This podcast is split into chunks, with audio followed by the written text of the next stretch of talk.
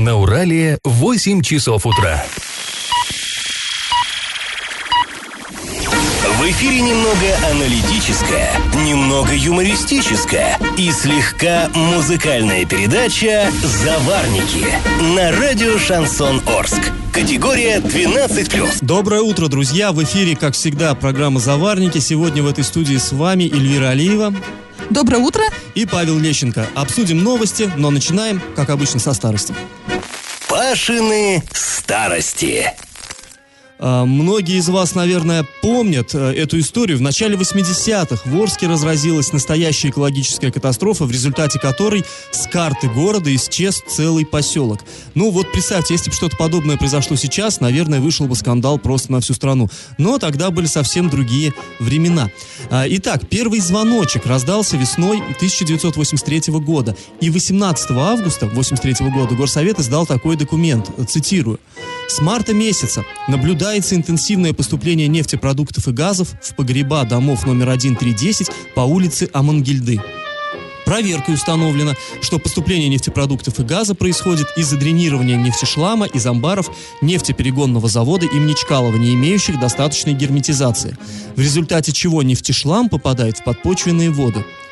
Ранее городской санэпидемстанции и гидрохимлабораторий тоже наблюдались. Массовые проявления нефтешлама на поверхности Земли. Исполнительный комитет Горсовета решил обратить внимание генерального директора предприятия на неудовлетворительное техническое состояние действующих амбаров, обязать генерального директора выполнить исследование состояния грунтовых вод в поселке Октябрьском и заключение предоставить в исполком Горсовета до 1 января 1984 года произвести герметизацию действующих амбаров, до 1 октября 1983 года произвести расселение жильцов из домов номер 1-3-10 по улице Амангельды, а дома снести. Конец цитаты.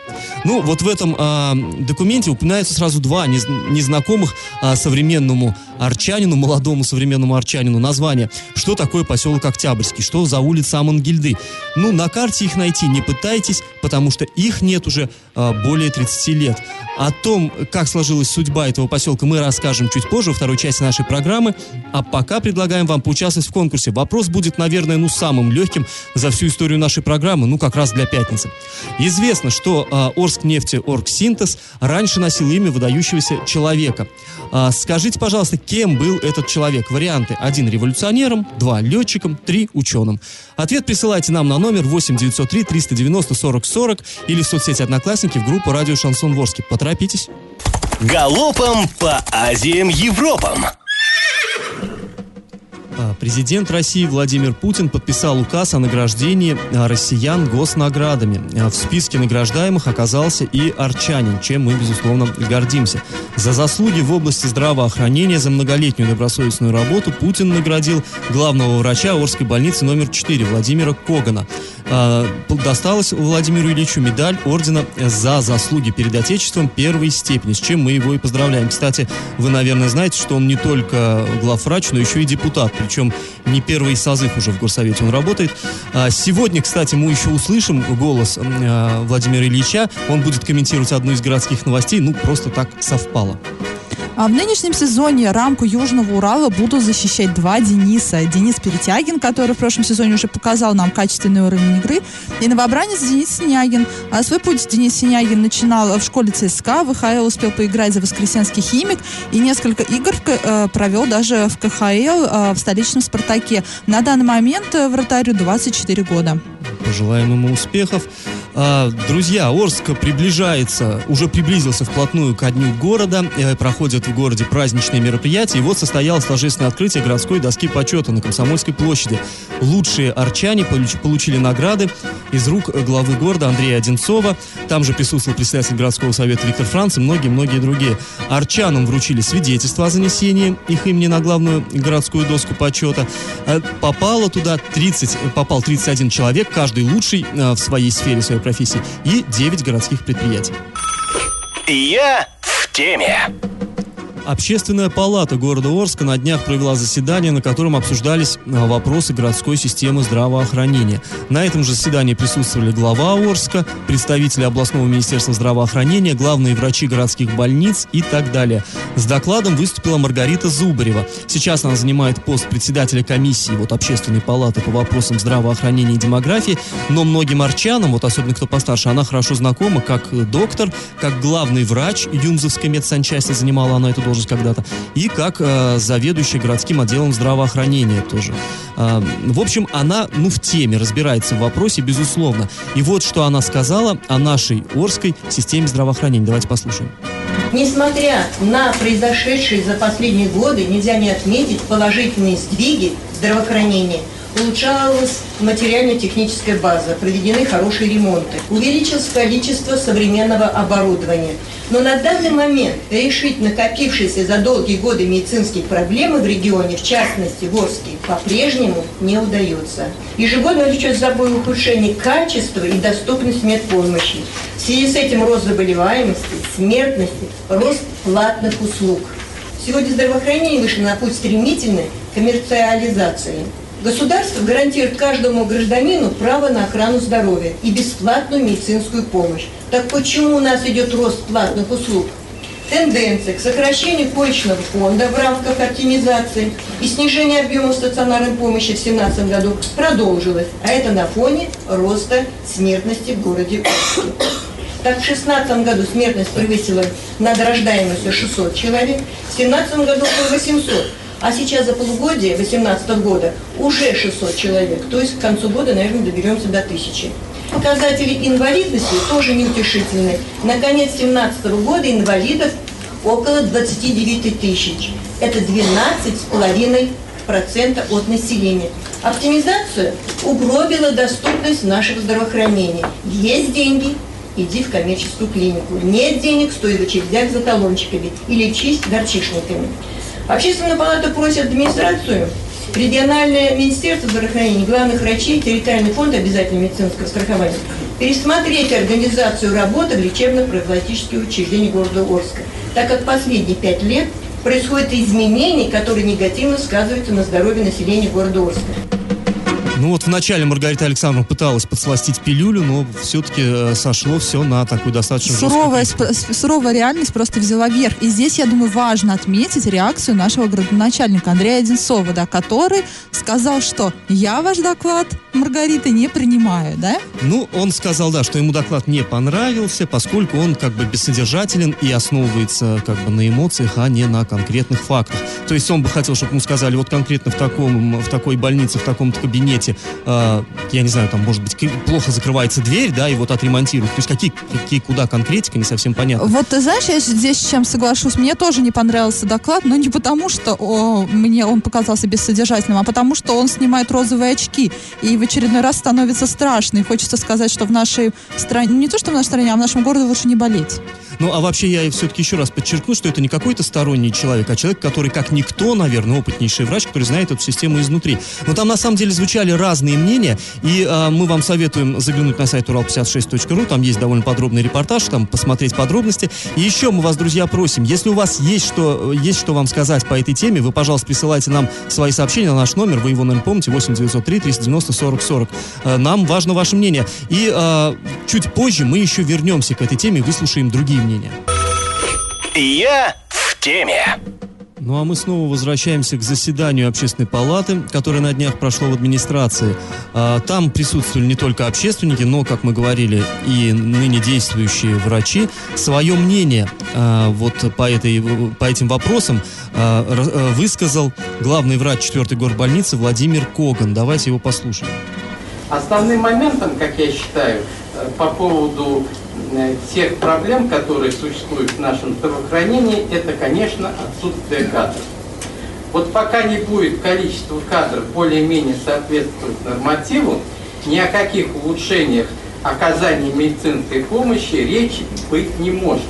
Вот в нашей больнице в первичном звене укомплектованность составляет около 50%. Не может один врач сделать работу за двоих теоретически просто не может. он делает ее, естественно, с какими-то нарушениями. Среди врачей очень много пенсионеров, которые, естественно, завтра уйдут. Новые врачи приходят с большим трудом. Мы в течение последних, наверное, уже 10 лет посылали наших ребят учиться в медакадемию. Они сюда стараются не вернуться. Только потому, что условия существования в городе Орске ниже среднего уровня по Оренбургской области. Они идут в Новотроиц, Гай, в районные центры, но только не в город Орск. Интересно, а замечание Когана глава города принял? Ну, э, он никак на это не отреагировал. Ну, тут, понимаешь, Эля, наверное, в каком-то смысле ну, это не уровень, конечно, главы города, и вообще это не уровень города. То есть вот а, там обсуждал, все упирается, да, в деньги, по большому счету. То есть нет денег, на мало денег доходит до больницы, там обсуждалось почему. Тот же Коган, например, возмутился, почему из всех средств, которые направляются на здравоохранение э, нашего региона, Оренбургской области, 65% оседает в самом городе Оренбурге, в столице. А вот по всем многочисленным там городам и весям, да, распределяется только 35. А тогда следующий вопрос. Почему совещание это проходило в администрации города? Почему свои комментарии давал глава города, если это не его уровень?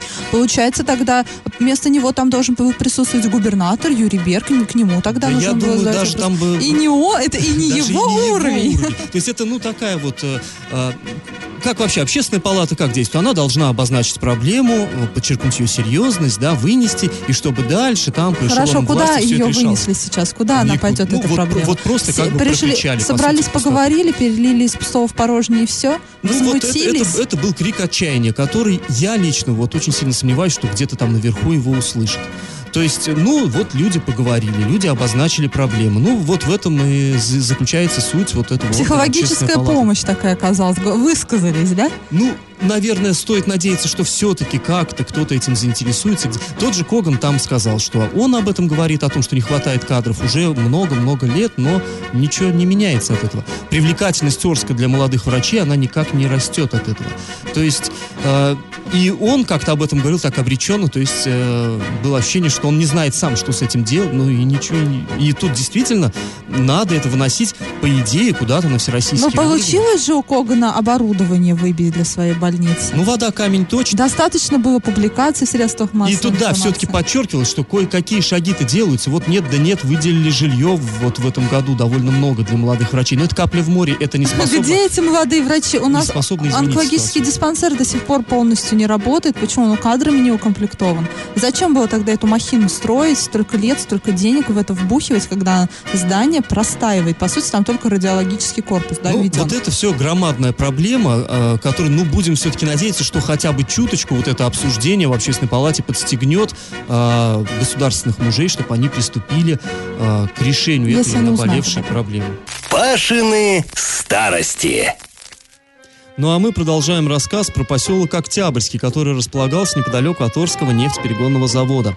Основан он был в 1938 году, и э, часть вот этого поселка состояла из одноэтажных э, бараков, где жили рабочие предприятия, а часть была застроена землянками, такими, знаете, э, самостийными, которые строились вообще безо всяких разрешений, безо всякого плана, как придется. То есть стихийная стройка была.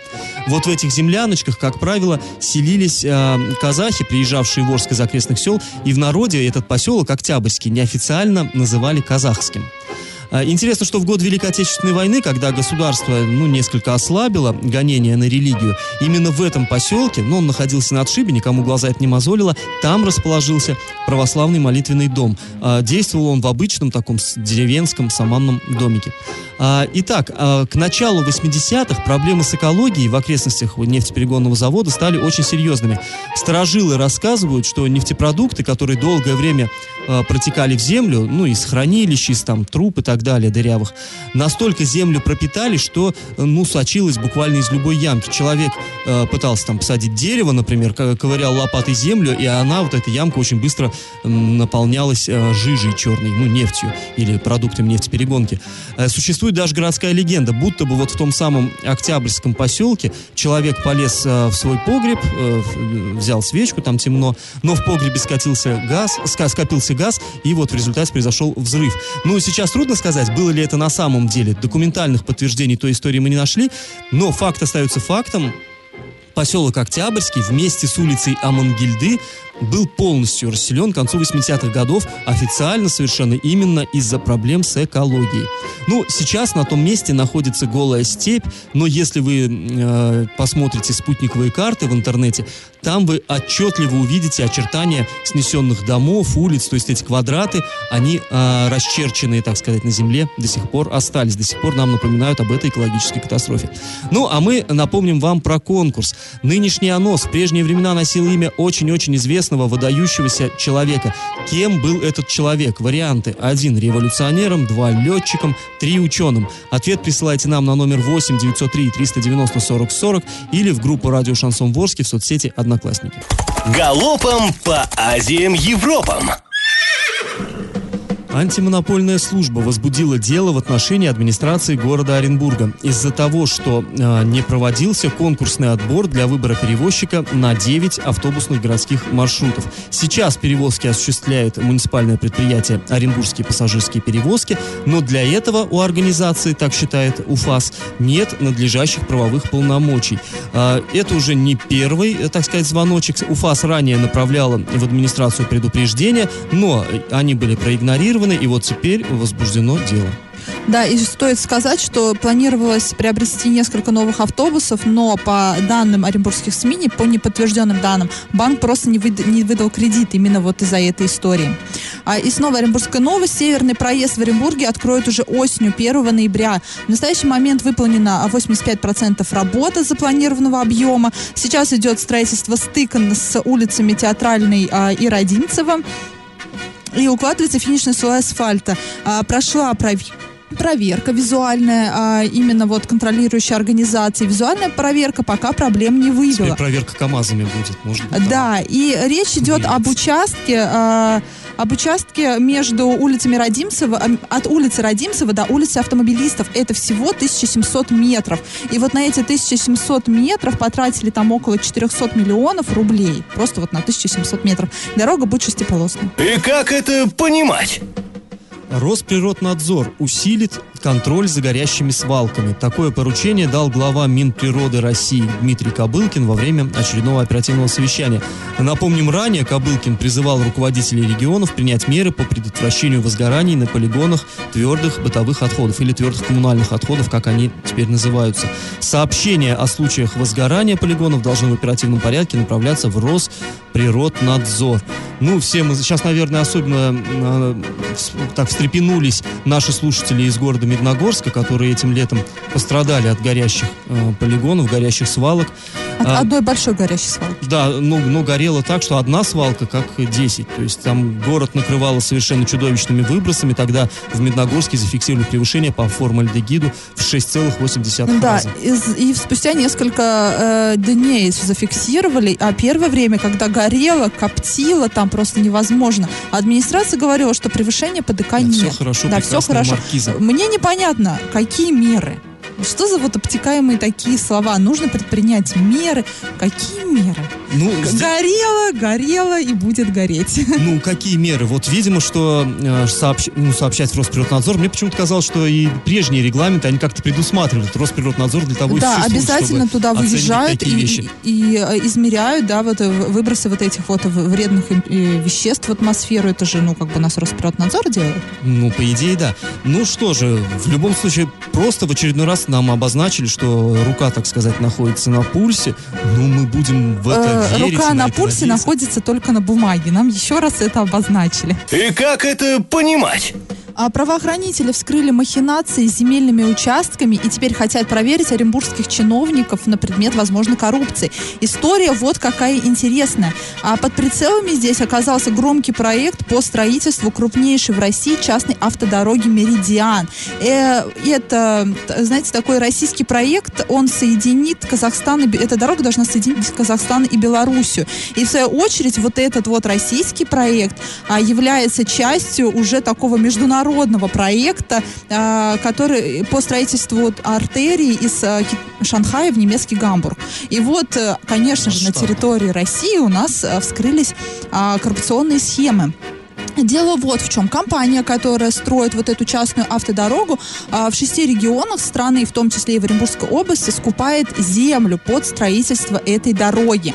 А, и а, выяснилось, правоохранители выяснили, то, что чиновники, а, возможно, чиновники вот этих вот регионов, возможно, всех регионов, возможно, какой-то части вот этих регионов, через которые пройдет вот эта дорога, а, такую схему придумали. Они передавали земли из госсобственности, те земли, то есть они от инсайдеров узнавали, через какие земли пройдет эта, эта дорога. Эти земли из госсобственности передавали в частные руки а, своих подконтрольных каких-то фирм, и потом а, требовали, а, скажем так, продавали эти земли вот этой компании уже в три дорога.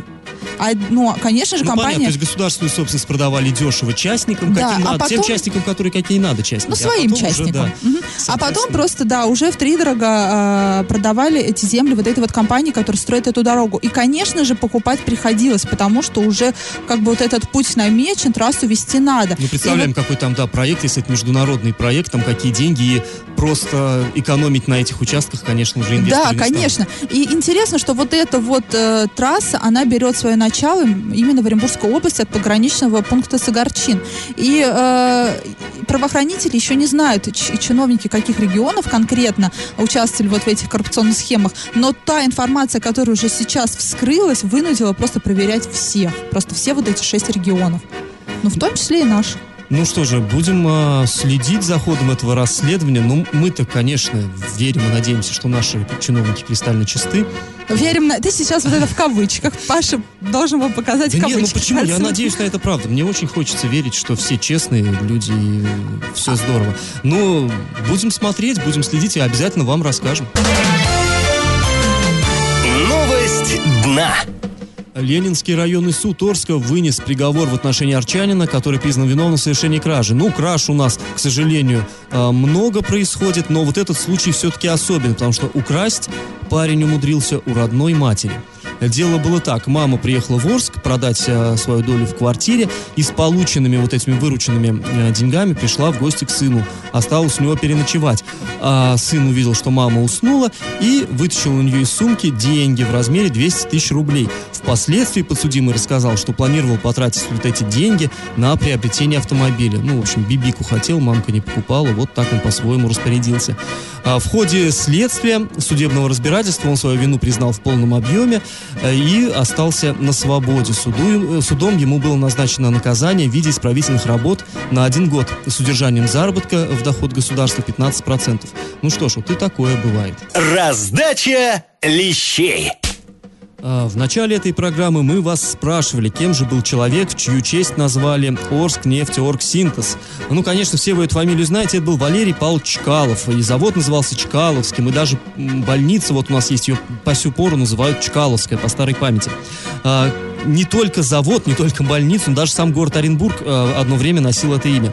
Чкалов не был борцом революции. И область была у нас Чкаловская. Да, и область, соответственно, Чкаловская. Чкалов э, не участвовал в гражданской войне, не участвовал в революционных событиях, он не совершал научных открытий, но вот пилотом был фантастическим, ну что называется, просто от бога. Представьте себе, в 1936 году он пролетел над всей нашей гигантской страной, ну и какие, какая была тогда техника, какие были самолеты, да? Он пролетел от Москвы до Охотского моря. Перелет длился 56 часов. А в 1937 году он поставил другой рекорд уже совершенно мирового просто уровня. Он вылетел из Москвы и долетел до Ванкувера, это в США, и пролетел через Северный полюс. Там самолет обледенел, там было ну, кошмарные условия, но он пролетел. А Урал переплыть не смог, да, по... Это Чапаев. Точно. Нет, Чкалов, э, он иначе погиб в вот 1938 это году. села в луже, да, называется? В 1938 году герой Советского Союза Валерий Павлович Чкалов погиб при испытании нового самолета. А, ну, в общем, был он летчиком, и правильный ответ у нас два. Да, и э, победителем у нас становится Леонид, чей номер заканчивается на 2515. А, Друзья, мы с вами прощаемся. Этот час вы провели с нами, с Эльвирой Алиевой. И Павлом Лещенко. Удачных вам, друзья, выходных. Пока. Завариваем и расхлебываем в передаче «Заварники». Каждое буднее утро с 8 до 9.00 на радио «Шансон Орск». Категория 12+. Радио «Шансон». СМИ зарегистрировано Роскомнадзором. Свидетельство о регистрации Л номер ФС 77 68 373 от 30 декабря 2016 года. Категория 12+.